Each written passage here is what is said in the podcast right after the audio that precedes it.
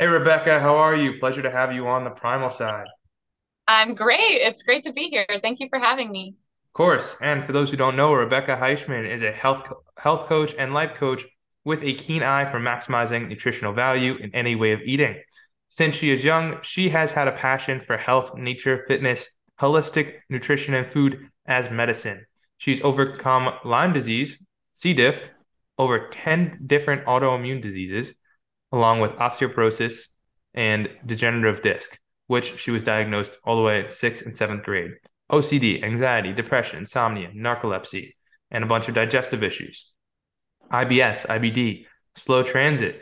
She overcame all of it in the span of only a few years and found food freedom through proper bioindividuality, nutrition, faith.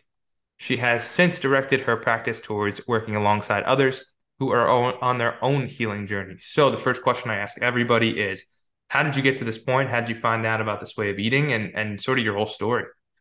Yeah, so I was diagnosed with osteoporosis in the sixth grade.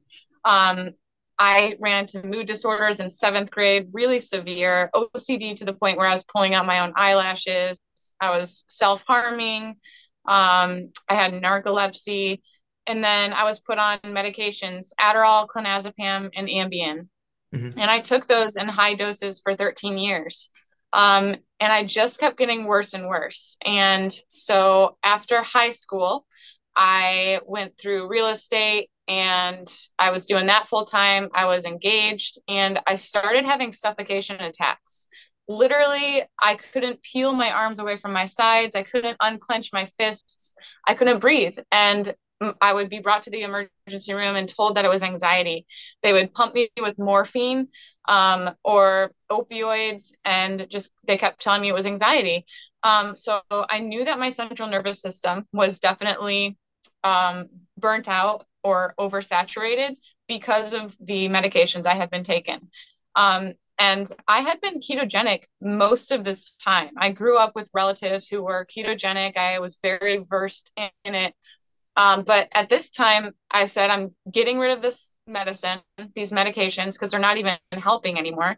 Um, and I'm going to get to the root of this, even if it kills me. Mm. So I started seeing functional medicine doctors. Um, the engagement fell apart. I had to move back in with my parents. I was having panic attacks all the time. Um, it was, it was really a nightmare. It was really painful. Um, and then I... I didn't really have success with the functional medicine doctors. What I got were diagnoses. So it was good to know, okay, chronic Lyme disease, that's huge. Autoimmune disorders. I had crest scleroderma, uh, multiple connective tissue diseases. Um, I had Hashimoto's, hypothyroid. It was really good to know, okay, there's actually a name to what's going on, because I felt like I was going crazy. It wasn't just anxiety, right. But they were just recommending supplements. It wasn't much different than traditional medicine. They said, okay, we'll take twenty supplements. No one talked to me about nutrition. And and what were um, you eating? What were you eating originally uh, while all this was going on? What were you eating? Keto. I was keto. You're I was eating. Keto. Yeah. I mean, I was keto for over fifteen years. Before that, paleo. I worked at Whole Foods, so I was eating stuff from Whole Foods. Um, there was definitely a time where I was just flat broke, not living with my parents. I was living on Skinny Pop and ice cream sandwiches. Other than that, I was pretty healthy. Um, so daily meals would or be poached at least, eggs. At least healthy as far as Whole Foods goes. Um, yeah. Yeah. Which know. we know is actually crap. Right. Right. Yeah. Um. But like at home, I would have poached eggs, tons of baby spinach, salads, avocados, nuts, almond flour, almond milk. It was all the oxalate. Honestly, I had bags of turmeric in bulk because I seasoned my meat with it. I made tea with it. I thought it was just the best thing. And so that's what it looked like. But it, so it was low carb, but very high anti-nutrient. Um, and so the first person that spoke to me about carnivore was Danny Vega. Are you familiar with him? Yes. Yep. He's he's a good friend. And he, I mean, I spoke with him on the phone. I'll never forget. I was in my car in tears, just like, I don't know what's wrong with me. I'm shutting down. I'm doing keto. And he's like, well, you know, the carnivore diet works for people with autoimmune issues, Rebekah. And I didn't want to receive that. I really didn't want to give up my spinach or avocados. So I tried it a couple times. Um, and then I got so desperate that I did try the lion diet eight times. So I did beef, salt, and water. Every time I felt worse. I felt way worse. And now looking back, I know I was having histamine intolerance. I was starving for more fat. Um, I wasn't getting what I needed, and I felt even more restricted. Um, right. So I started somewhere along this journey. I started losing a ton of weight very rapidly. And my functional medicine doctors are like, well, you're doing keto. Clearly you're trying to lose weight on this diet. And I'm like, no, I'm eating a ton. I was tracking. At one point I was eating six thousand calories and still losing weight. I told them this, and then they're like, you really have an eating disorder if you're eating six thousand calories. I'm like, I'm asking you for help. Um, so I was not accepted anywhere. I was, I was just, it seemed like wherever I went, they just wanted to push me away and label it. They wanted to put me in a box, slap a label on me, and send some supplements with me. Right. Um, and that was really frustrating. So, so I ended up in an eating disorder unit because I got down to sixty-nine pounds. I was in the hospital for my autoimmune issues, and a nurse actually petitioned with other doctors to have me sent to the E D unit against my own will. They lied to my mom. They said that my mom couldn't trust me because I had an eating disorder. So I was held there for an entire month. That was awful. I write about that in my book. Um, I came out of there, went straight back to keto. And that was the first time I ever got the keto rash. It was all over my face, all over my back, because I had eaten so much junk in the hospital. Right. Um, so for anyone who gets the keto rash, it's going to pass. It's just your body heavily detoxing. Um, same thing with the flu. Same thing. Same thing. Right. Exactly. You're exactly right. Um, so I'm going to fast forward to May two thousand nineteen. My family still thinks I have an eating disorder. I am in a toxic relationship. I'm prohibited to work. I'm so sick. Um, I'm sixty-nine pounds, and I'm in my third emergency room consecutive back to back. I was always in there for my electrolytes. They were always all over the place. And that's when I told the dietitian about the carnivore diet. And I said, look, you've got to let me eat meat in here. Um, so she convinced the chef in the kitchen to be in direct contact with me. And he was sending up multiple entrees of hard-boiled eggs, butter, and whatever meat they had. Wow. That's uh, there was a lot of How'd you convince a dietitian? Yeah. That's oh, crazy. Yeah. It was, it was an answer from God, honestly. And she was in there with me for a good thirty, forty minutes. I told her everything I've told you up to, up until this point. I mean, and I, she believed me. It was like, I'm not trying to lose weight, but I mean, look where I am.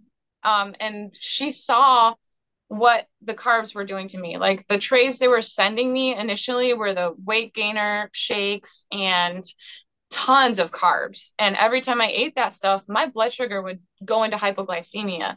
Then they would give me glucose tablets, and then they would give me an apple, and it just kept going lower and lower. I'm like, this isn't working. So she saw that. I went through a certain amount of hell for her to be able to give me a chance.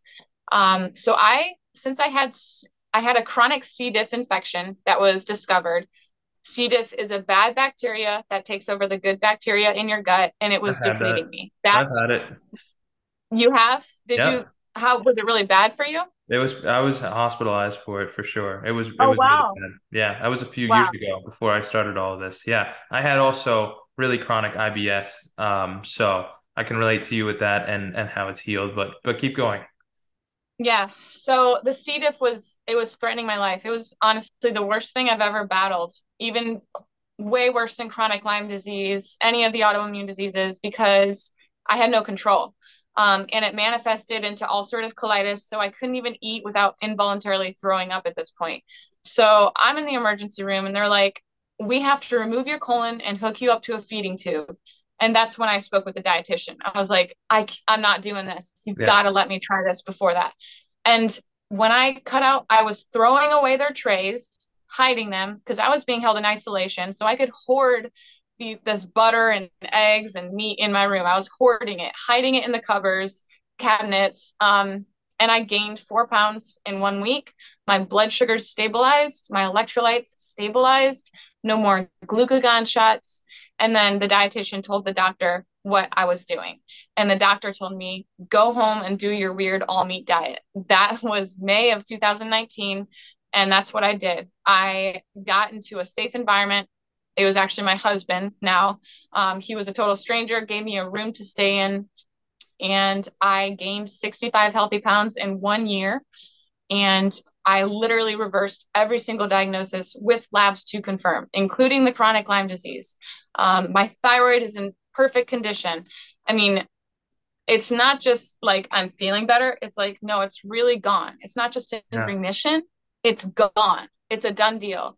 So um, I attribute the change that I made to God, because I really felt like God was twisting my arm and telling me I had to surrender the ketogenic diet, because that's all I knew. And I, I needed, I felt like I needed that sense of control, and it was really hurting me. So that's a summary of, um, wow. of my story. Yeah. A, gr- a really great story. Very interesting stuff. And, um, you know, it's just another example of, of what the doctors do and, and what the nurses do and how they, how they treat their patients. And, um, I don't know if you saw this, but Paul Saldino made this, um, video that got a lot of hate in the children's hospital and what they feed their kids. And there's a lot of comments in there that are like, well, my kid has cancer, you know, just let him eat the chicken nuggets. I feel bad, you know, and, and there are parents that do that. And the issue is it, it worsens it, because they have, they don't understand that sugar feeds cancer cells. So That's when so they sad. have, a, when they have an issue like that, it's often the parents that comment, they're, they're addicted as well. They'll end up with cancer as well. And it's all a cycle, and it's all, um, brainwashed, to be honest with you. So he got a lot of hate for that, but I couldn't agree with him more that the food that they have in hospitals is, you know, the most important thing that's going to either get you out of the situation you're in, or it's going to make it worse. Um, so food is a huge, huge driver, and it's never more important to have in a situation like that as well. Um, you talked yeah. about gaining weight, and it's definitely a question that I want to bring up. I don't even think we've yeah. talked about gaining weight uh, on this podcast yet. Uh, we've talked about yeah. dairy, um, but I have a lot of people that come to me, hey, how do I gain weight without dairy on carnivore? Definitely a big question I get. I know I tolerate raw dairy. I can't tolerate pasteurized. Um, so how would you go about that? How do you go about recommending someone to uh, to put on weight? So that's interesting. I get people asking me, how do I gain weight without carbs? I've never heard the dairy thing, but that's a good question, because I did use dairy. Um, so I struggled in the beginning just with, I was overly full. I couldn't eat steak at least for six months. It was way too filling. So, so number one, you've got to find variety. I love the company Billy Doe Meats. They have a bunch of fatty lamb. They have lamb bacon, goat bacon, and it gave me variety. And it's very delicious. So it's hyper palatable. It's easier than just beef, salt, and water, right. which to me gets boring really quickly. Um, another thing I did was I discovered the carnivore brownies. That's my recipe. And it literally really helped me to keep gaining weight. And I got up to like one hundred four pounds, and I stopped gaining. And then I made that recipe and I started gaining again. Um, and then I did use dairy, because I knew it was hyper palatable, but I removed it after like two months and I felt better without it. Um, so to answer your question directly, it's not that complicated. If you give your body what it needs, the proper foundation, and you remove the interference. So, so you're eating nutrients that are healing your gut. You've got to be sure you're actually absorbing what you're eating, and then just give it enough. I never ate at a surplus. I just ate enough. I knew that I needed approximately one gram of protein per pound of desired body weight. My first goal was one hundred ten pounds. Um, I got all the way up to one fifty-five, and then I leveled out at one twenty-five, and that's where my body stays. Um, but just eat enough protein, try to eat more fat than protein, which is going to support your hormones and keep you out of gluconeogenesis essentially. Um, and that really depends on the person. You know, are you fat adapted? Do you have extra body fat on your body? I was underweight, so I needed to keep the dietary fat coming in constantly. I would eat a slice of butter before bed, in the middle right. of the night, first thing in the morning. Um, and then I would also say incorporate some resistance training when you're stable enough. Nothing crazy. I started out with body weight exercises and then eventually got into the gym. But that resistance training is literally going to It's going to ask your muscles to grow. It's going to give your muscles some stimulus to grow. You just need that. And I think a lot of people miss that. Um, and it also makes it easier to eat more food, because it makes you hungry. Definitely. It increases insulin sensitivity. So all the benefits are there. Um, and then make sure you're sleeping. You're not going to make progress with weight loss or weight gain if you're not sleeping well. Wow. Yeah, definitely agree. I think that, you know, hormones play such a crucial role into this, and really activating your hunger hormones to the best of your ability does require perfect sleep. It requires someone who definitely strength trains. I didn't even think about that. Um, but it also yeah. requires more energy than you need that, that needs to be stored. And that, that's going to come from fats. Now, I hate using the word calories in this podcast. I say this to everybody because calories aren't created equally. So I True. call it, and also all calories don't give you equal energy. So I just call it energy. That's how I say it, even though people say calories are energy, but you know, not all calories are equal. So um, increasing your fat is going to be the best way to go. So if you have too much fat on your body, you will store it. Uh, that's, that's the truth. So if you add more fat than you're supposed to, you will store fat. So having True. a high fat protein ratio is a better idea. Two to one, even three to one is a good idea. That's how I would do it. I would also strength train. And then also we can touch upon the one gram per pound of body weight. And I, I'm not a fan of that either. I mean, if you're getting one gram per pound of body weight, fine, but I'm a proponent that you can even get away with a little less than that. And you can. my, my thoughts are all the studies done on one gram per pound of body weight have all been under plant-based research or plant-based diets. They're all diets that included anti-nutrients, phytates, all these chemicals, and, you know, sort of, they cancel out a lot of what's in meat, and they cancel out a lot of the protein that's in meat. And a lot of the studies also count the same grams of protein that's in spinach, that's also in eggs. So that's the other thing about these studies is one gram per pound of body weight most of the time is more than you need. Um, I think that when people start carnivore and they're just not hungry all the time, I think it's the most important thing to listen to your body and not force feed the protein. That's, that's what I've come to the agreement on. And if you really need, really need protein, then you should do seafood. I think seafood's the easiest way to get protein mm. in, in a small portion, uh, other than eating lean meats or chicken, because you don't want to do that when you come to this way of eating. Uh, it's not enjoyable. So seafood is definitely a way to do that, in my opinion. Um, that's how I feel about the, the one gram per pound of uh, body weight. I think that there's definitely some science behind it, but it's there's never been carnivore science behind it. When you're getting the most bioavailable forms, do you really need one gram anymore? Or can you get away with a lot less? I think you get away with a lot less and do very well. Um, an example I, I found, I just had a podcast with Doctor Kiltz, and oh yeah. he he's great. I love him. He uh yeah. he's gonna be on my podcast soon, and he eats a fistful of food a day. Um yeah. He obviously has gained quite some muscle since being on this diet. Very muscular guy for sixty-six. He's in great shape. And it just goes to show, you know, does he need one hundred fifty or whatever grams of protein a day? Not at all. Not at all. It seems like his body utilizes everything. Um, so yeah, depends on the person. I agree with the strength training though, a hundred percent. Um, just giving any part of your body a stimulus will raise the hunger level, will get you to eat more. Um, how about weight gain when starting carnivore? Is it all healthy weight? This is what I like to say to people. When I started this way of eating, um, I also, I came from keto to carnivore, uh, how most people do it. And I fixed my I B S within a week after dropping the, the vegetables and the plants. However, the next few weeks I gained twenty pounds. And for, for me, wow. that's, that's a lot of weight, because I, I sat around one sixty and I went up to a shot up to one eighty pretty fast. Um, the things I was misled on are, one, you could eat as much butter as you'd like. You could pile it on. You could take bites. You can put chunks of it on everything. And then two, you can eat until you're full as many times as you'd like throughout the day, which I still say is, is good, but I didn't know the difference between real hunger and boredom and emotional eating and all of that. Also, my issue was I came from a period of caloric restriction. So if you restrict yourself for so long, your metabolic rate will crash when you start to eat till you're full. Like, you are set up for failure when you eat till you're full. Do you think that any weight gain on carnivore, if someone's looking to lean out or lose weight, do you think if they gain weight, it's actually healthy? It's a great question. Um, so I think that in the long run, it'll work out, because if you're not eating carbs, eventually your leptin is going to kick in. But I do think that people gain more weight than necessary when they are told to eat until their Thanksgiving full, and they're told to eat two sticks of butter every day. And they do that starting from their baseline. So what I always tell people is, why don't we go slow? because the body is adaptive. Why don't we build up your metabolism and your resting metabolic rate over a period of a couple of weeks? I mean, I think it's great when people dive right in. I started out at a four to one fat to protein ratio, and I needed that.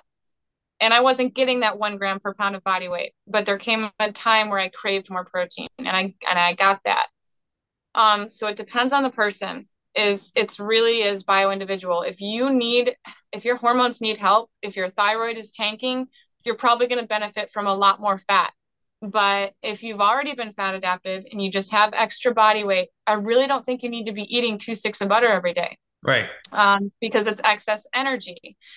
Um, so I think it just really depends on the person. And I am actually just now making a video on this for my YouTube channel. So I'm glad you're asking about it, because I think that everyone wants it to be like a one size fits all, and it's not, it's really not.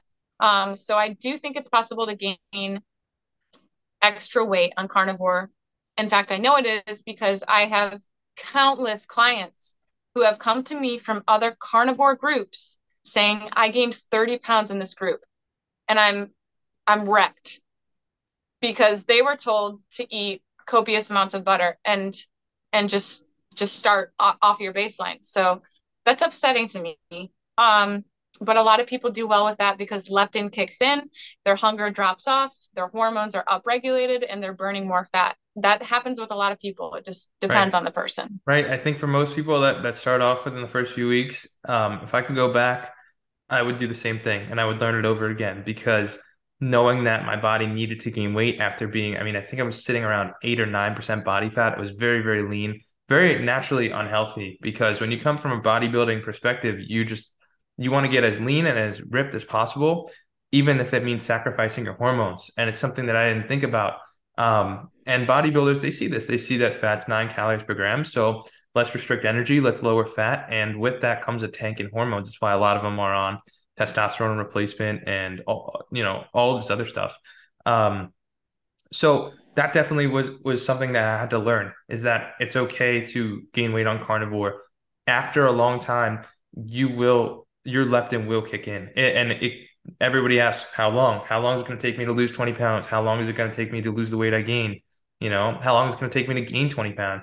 There's no answer. I can't give you an answer, and you can't give, give anybody an answer, because it is all bio-individual. But something we yeah. do know is that this is a species-appropriate way of eating. This is the way we are meant to eat. So as long as you follow this path for longevity, you will set yourself up and do very well. I, I see people, I mean, long-time carnivores, really look at people that have been doing this for five, ten years.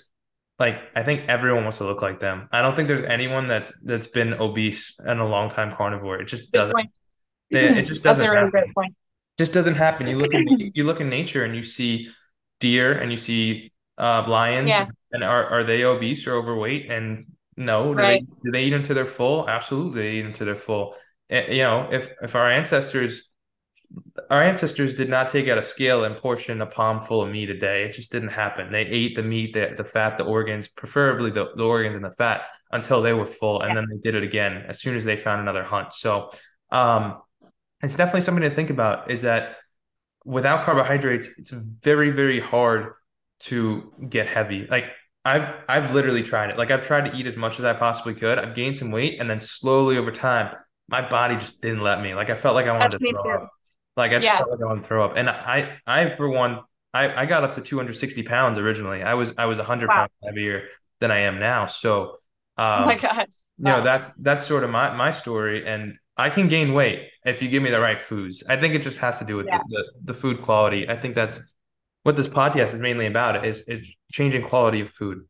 Now, you you mentioned checking your blood, uh, like blood sugar levels uh, a few times. You mentioned um, them giving you, like the hospital giving you like glucose. Um, yeah. How important is checking your blood glucose if you do this way of eating? Is it necessary?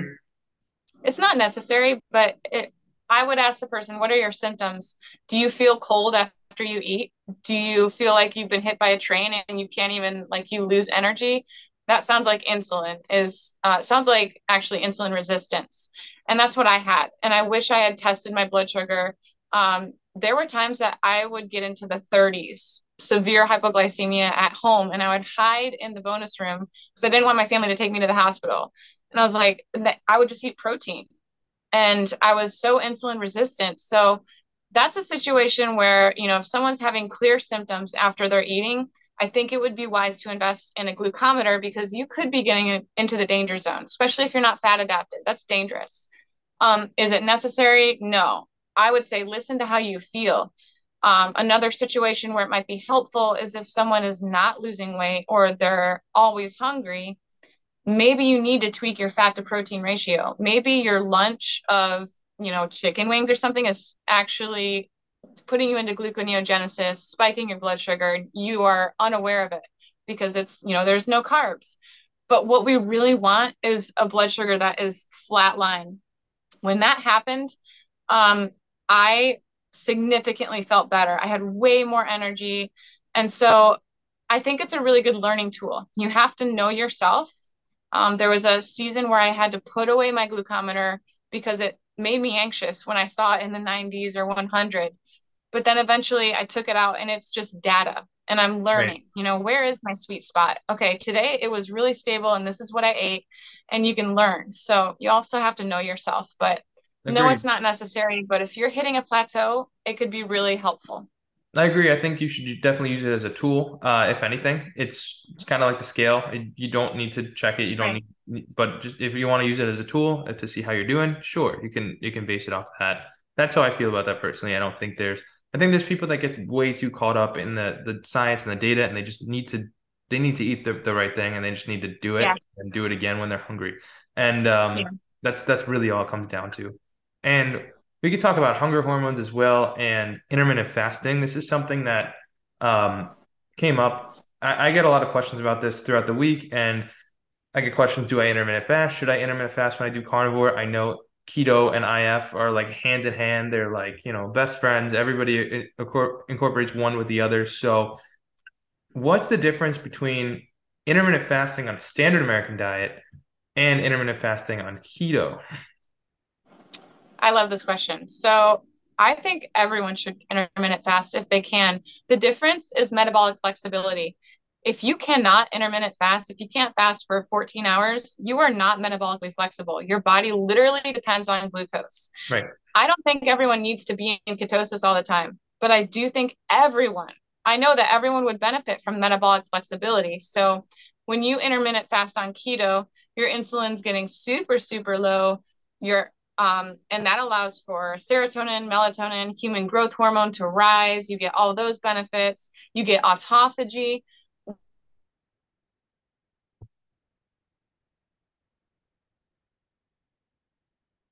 Glucose, when you're running on glucose, you don't really get those benefits in muscle when it runs out of glucose. So that's the main difference that comes to mind is when you're fat adapted, those ketones are muscle sparing. Your body will turn to its own body fat when you're fasting or intermittent fasting. When you're running on glucose, your body doesn't know how to burn fat. So it's going to turn to your muscle, and it's just not a good idea. So um, I really think the difference is metabolic flexibility. Right, right. I totally agree. I think that if you intermittent fast on a standard American diet, you're setting yourself up for failure. I, I think the first thing that people do um, nowadays, so I, I think I hope that you and I can agree that ninety-nine percent of people here in America are more than addicted to sugar. They're addicted to sugar. Yeah. Even if you're skinny, you could still be addicted to sugar. And there, there's so much truth behind that. And eating every two or three hours, that's what the American, the average American does. So, you know, they need that next hit of sugar. It's, it's an addiction. It's a serious addiction. So when you intermittent fast and let's say you skip breakfast because you saw it online, you don't take into account that you're still addicted to sugar. So it's going to be really damn hard. And I've done it. I did, I did O M A D when I was losing the weight the wrong way, and I lost mm. a lot of weight from it, but I was miserable. I was starving. Every night I went to bed with cravings, thinking that it was normal that when you lose weight, you would have these in, like insatiable hunger cravings and um, wow. you know, these, these mental signals until you realize that fat's good for yeah. you. And the, the unfortunate truth is that ninety-nine percent of people still rely on sugar. They're so addicted to sugar that skipping breakfast doesn't necessarily do anything. It makes you more addicted. And it honestly leads to binges. Now, when you, yeah. when you run off fat and you skip breakfast, um, you don't binge because hunger on fat will come in waves, and hunger on carbohydrates will fill up and empty quick, like a gas tank almost. That's that's mm-hmm. how I like to compare them. So that's the biggest difference, in my opinion, is you need to eat every two or three hours because you're addicted to sugar. And that's the truth. That's the truth. Um, now, you and I probably don't agree that intermittent fasting is necessary.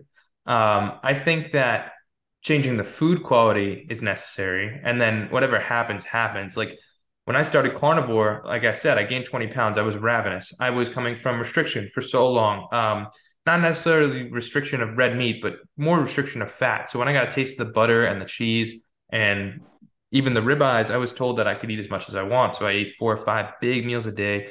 I was up to eating thirty plus eggs a day. I was eating three or four pounds okay. of meat, three or four pounds of meat with that a day, and a, and a stick of butter at least. Like I was eating a lot. I'm talking eight, nine thousand calories a day, coming from two years of seventeen hundred calories a day.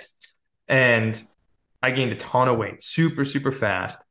And over time, hunger hormones stabilized. It took me five or six months, stabilized, and I just wasn't as hungry. And eventually, four or five meals just became three meals naturally.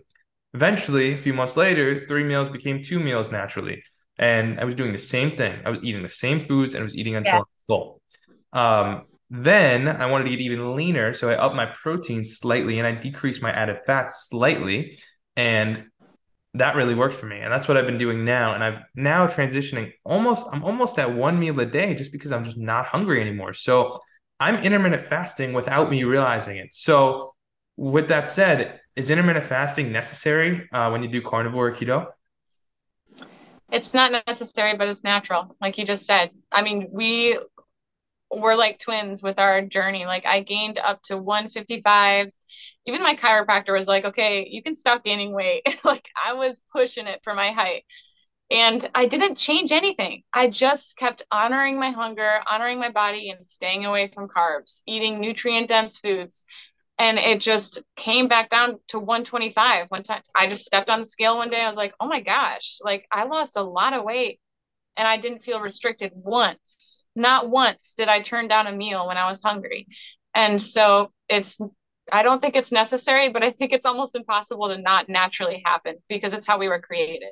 Right, right. The diet you're on will determine your intermittent fast. And what do you think about, yeah.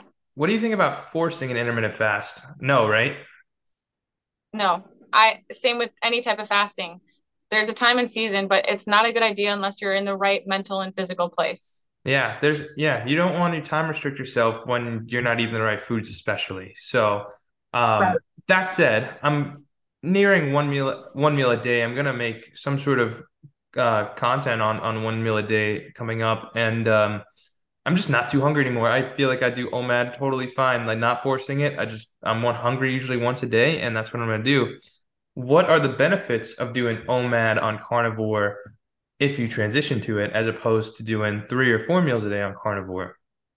You get more autophagy. You're getting twenty-three hours of fasting, which is incredible.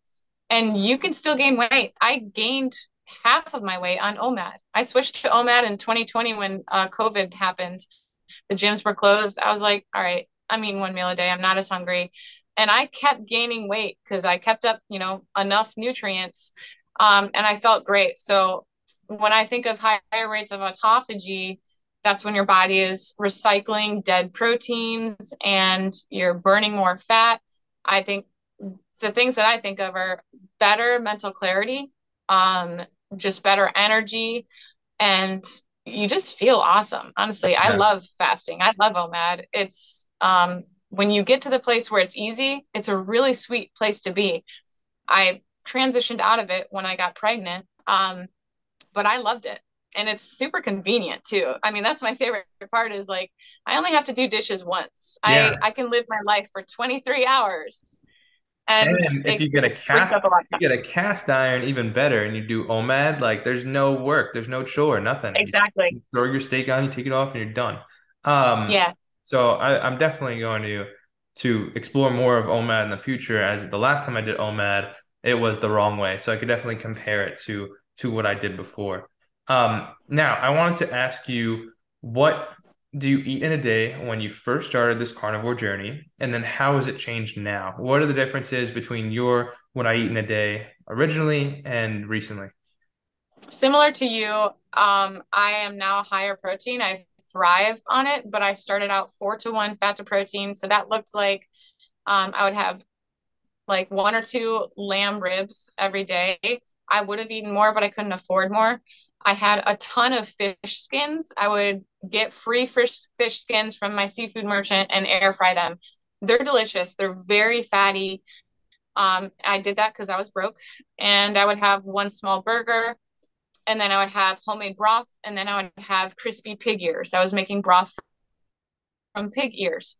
I do not consume chicken or pork now, but that's what I did, and it was enough. Um, I wasn't eating butter. I was sensitive to it. I wasn't eating eggs or egg yolks. I was sensitive to it.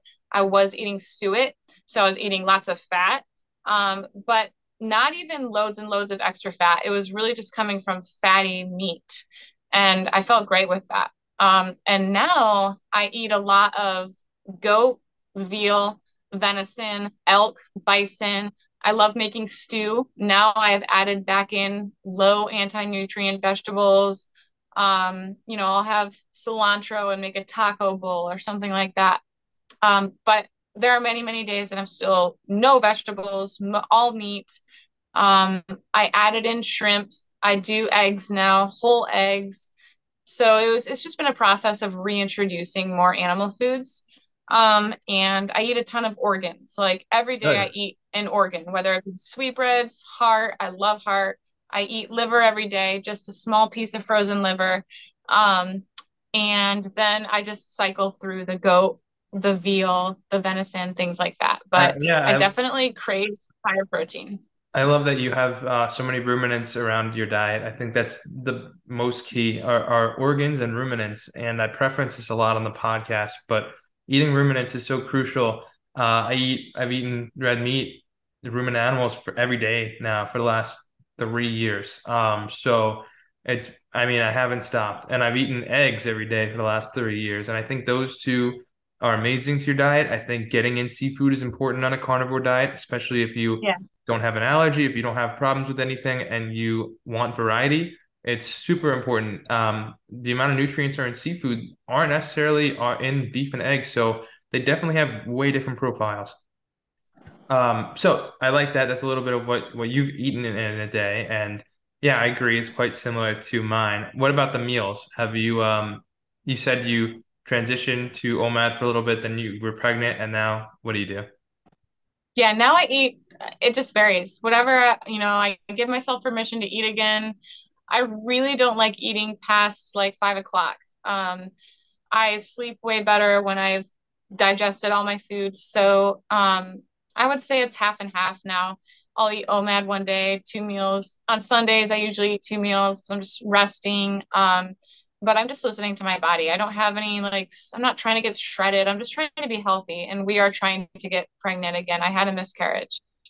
Um, so we're trying to get pregnant, and I really don't, I'm not pushing myself. I'm just focusing on getting stronger at CrossFit and feeling good, um, getting the nutrients that I know my body needs. Um, but many days it is O M A D, and it feels best. And I'm, I'm good at eating, so I can get everything that I need in that one meal. Good. There you go. There you have it. So just eat when you're hungry, stop when you're full, listen to your hormones. That's, you know, the basis of that. I want to talk a little bit about uh, holistic health changes, something that we haven't really got into in the podcast too much. And some definitely a big change the last few months that I've made around the house, making different holistic changes, whether that be Um, switching out toxic cleaning products or using something else as detergent or, or for laundry or dishes. You know, there's so many changes that you can make in your house. I stopped using shampoo, conditioner, soap, all of it. Um, awesome. Deodorant. Me I, mean, too. I, I don't have body odor on this diet. I I've yeah. did notice that when I introduced, like a few weeks ago, I had a steak and there were onions underneath it. And I had a, I had like a spoon, a fork full of onions, and I even realized it. And I had body odor. Like I, yeah. it was, it was like insane how small of the amount I had. Um, but what are some of your favorite holistic changes you can make around the house and or in your routine? Yeah. I'm glad you mentioned the no shampoo, because I'm two months, two and a half months, no hair product whatsoever, just water, maybe once a week, brush it through. That's it. Nothing. My hair has never honestly been so healthy. Um, it's super easy. And then swapping out um, fragrances. I think I think so many people use these plugins, and it's toxic. Oh yeah, that's a big one. Um, it's so bad. Like, don't let your kids around that. Don't let your pets be around that. If you're visiting somewhere, pull it out of the wall and put it on the countertop. Just let what, them know, I don't want to be around this. What's your alternative? Um, alternative essential oils. So we run an Airbnb, and you know, if there's any, we have six dogs also. So if it smells like dogs, we'll turn on a, a diffuser with some essential oils. Um, it's, but usually it's nothing. Like, if you clean your house, if you vacuum, it shouldn't be smelly anyways. And people should be okay with just not, you know, a fragrance in your face. Um, that's really toxic. The next thing I would say is the cleaning products. So you can swap out your laundry detergent for white vinegar. You right. can use white vinegar to clean your countertops. You can do your laundry with it. You can clean mirrors with it. It's great. And it doesn't leave a smell. Your clothes don't smell like vinegar. It works really well. So we have that in spray bottles everywhere in our house.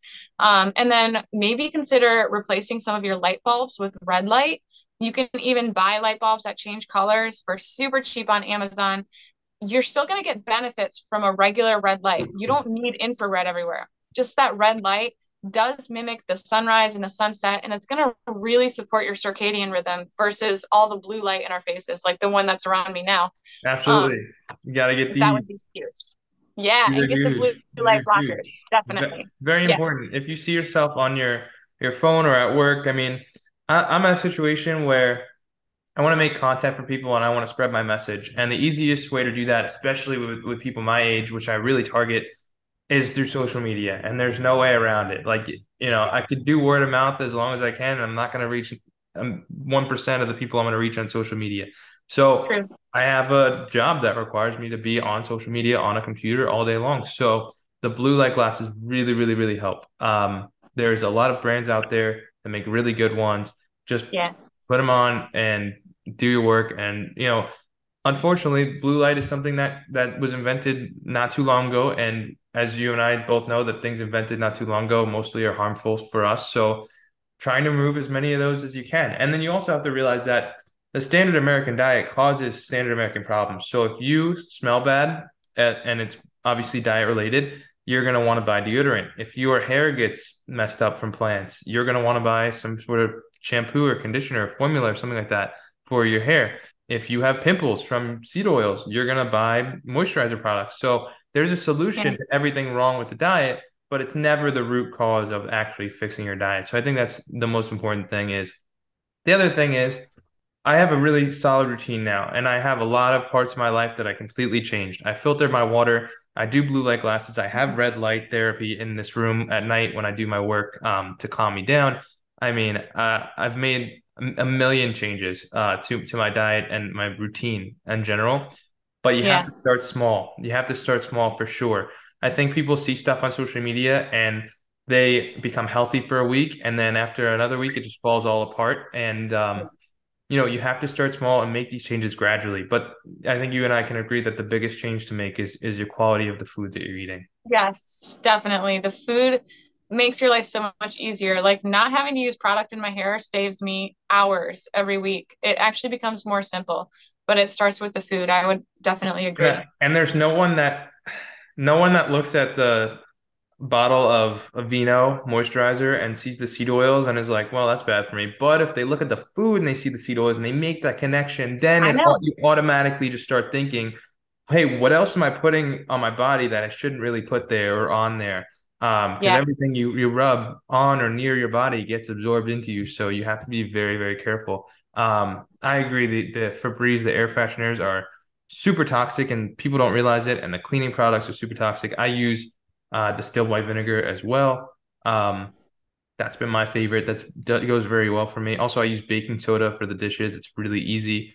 Uh, it's simple, even though I just use a cast iron. So most of the time I'm not doing much. Um, but I want to hear also the leap from keto to carnivore. Now, you and I both took this leap, and I think it can really make a difference. I hear all the time that the last five percent really matters, like cutting out yeah. the coffee or getting rid of those side vegetables that you have on your plate really can make a difference in your health. So what are some stories that you've, you've had or you've heard from people that went from keto to carnivore, and what are the biggest changes? What do you see from people when they switch?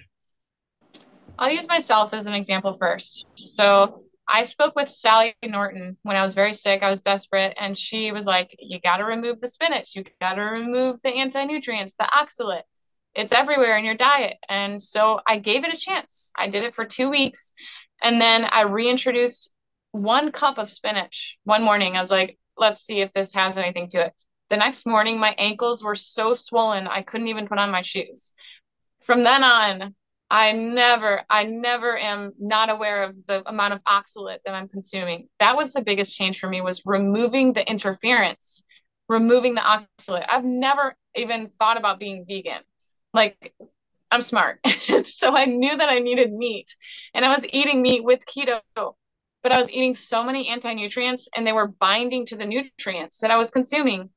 And then I had the C. diff on top of that. So removing the interference, which was anti-nutrients coming from so-called superfoods like cinnamon, spinach, avocado, turmeric, those are, you know, sweet potato, those are all superfoods, but they were literally killing me.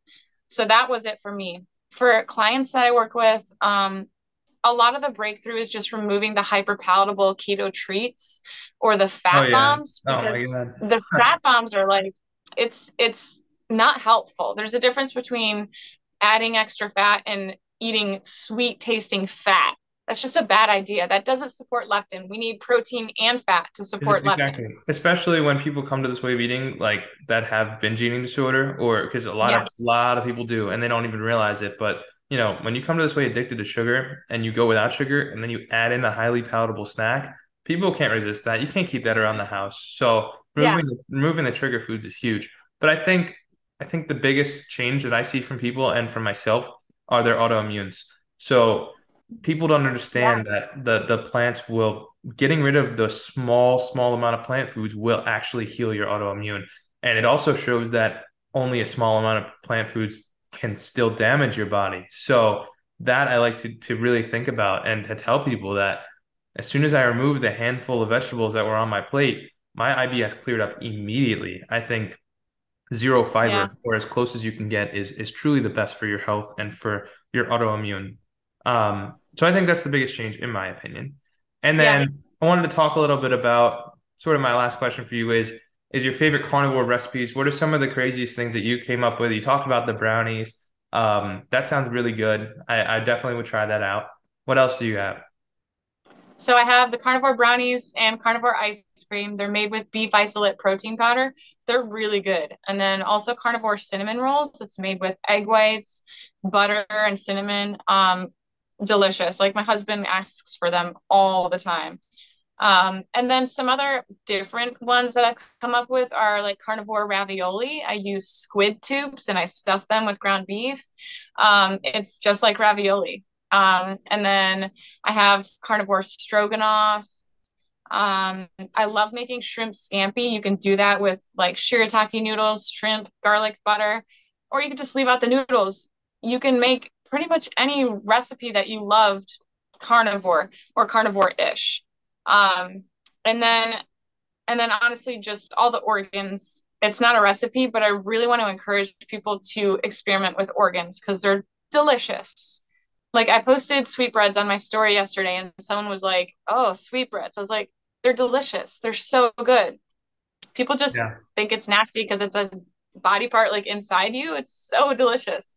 Yeah. Um, so you can, you can make, you know, liver pate or, um, you know, you can make stew with heart in it or gizzards. Like it's really delicious. Um, but yeah, I would say my top recipe is my carnivore brownie recipe. I'm excited. Equip Foods is going to be sponsoring my cookbook. So I, I have a lot of recipes made with that protein powder. I have them as a sponsor. They, they Equip Foods. Oh, I nice. Them they I love their, them. They're they send so me their nice. Stuff. They're great. I, I like them too. Um, but for beef isolate protein powder, that's, that would be my favorite. That would be my favorite brand if I had to pick one. Um, yeah. It's not necessary, but it can be fun to play around with. I, I do hear a few stories about the butter bites and a lot of downhill stories uh, with the butter really? bites. Um, now, you have to be careful. When you make a carnivore treat like that, that's so hot. It's basically a fat bomb. That's what it is. And it's highly palatable. It is. It's very highly palatable. I see a lot of people going the wrong way. Um, Do you recommend something like that for weight loss? No. Yeah. I do not.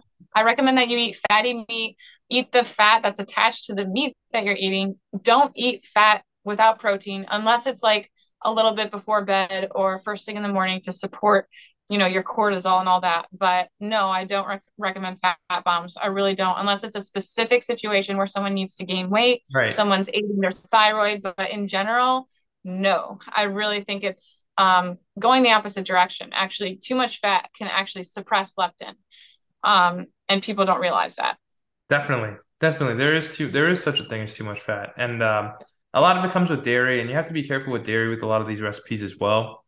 Um, as some mm-hmm. people can handle it, and dairy is addicting. Dairy is proven to be very, very addicting. Like a lot of people can't handle like a block of cheese in their house. I'm included. Like I don't do, I don't do dairy anymore. I currently do carnivore without dairy, and I feel really good without it. Um, and it's just another thing to be cautious about. So when you make these recipes, it's amazing to switch it up. It's amazing to do different things, but if it's not for you, and you'll know it's not for you, because yeah, if you crave that kind of stuff day and night, you're probably still insulin, insulin resistant. You're probably still looking for a way out. So yeah, holidays, that's when I do that kind of stuff. I make my own recipes too, but um, only on the holidays I'll have stuff like that, stuff with dairy. Like every once in a while, you got to be really careful, because too much of it can absolutely impact your journey. So yeah. Most important thing is just just eat the real foods in their real form. And then when the cake is sitting in front of you and you don't really crave it anymore, and you don't want anything to do with it, there's your time to maybe make a recipe. Yeah. Uh, that's how, that's how I feel about that. Um, because a lot of people can go overboard with it and gain weight that they didn't want to gain, or not feel True. As good because they had twenty butter bites that they couldn't resist because they were so palatable. So those are just my thoughts on the whole um, recipe thing. Although I think it is cool that you can make stuff um, carnivore that's not, you know, technically carnivore. Um, yeah. My, my last question for you, Rebekah, is where can people find you, and how can they contact you? How can people reach out to you if they want to get started with your coaching and everything that you offer? Also your Instagrams, every, all that good stuff, YouTube. Yeah. So I'm on Instagram and YouTube and Facebook at Tailored Keto Health. My name is not Taylor, it's Rebekah. Um, and I'm most active on Instagram. I'm definitely pushing YouTube, making more videos and content. Um, I'll be interviewing some big people soon. I'm excited. And then my website will, you can check out my book. You can pre-order my book. You can check out my retreats. I host carnivore retreats two times a year, one in the spring and one in the fall. That's where I have special guests. My next one, I'll have Doctor Kiltz and Doctor Lisa Wiedemann. That's going to be awesome. Um, but I would just check out my Instagram at Tailored Keto Health, because everything is linked there. Amazing. Uh, perfect. So, um, yeah, for those watching, you can also find all of those in the description below. And if you miss one, you can always go to the Instagram and find everything there. So pleasure having you on, Rebekah. And um, thank you. Thank you for being a part. Thank you for answering the questions and uh, being part of the Primal Side today. Thank you. It was an honor. Thank you. Take care.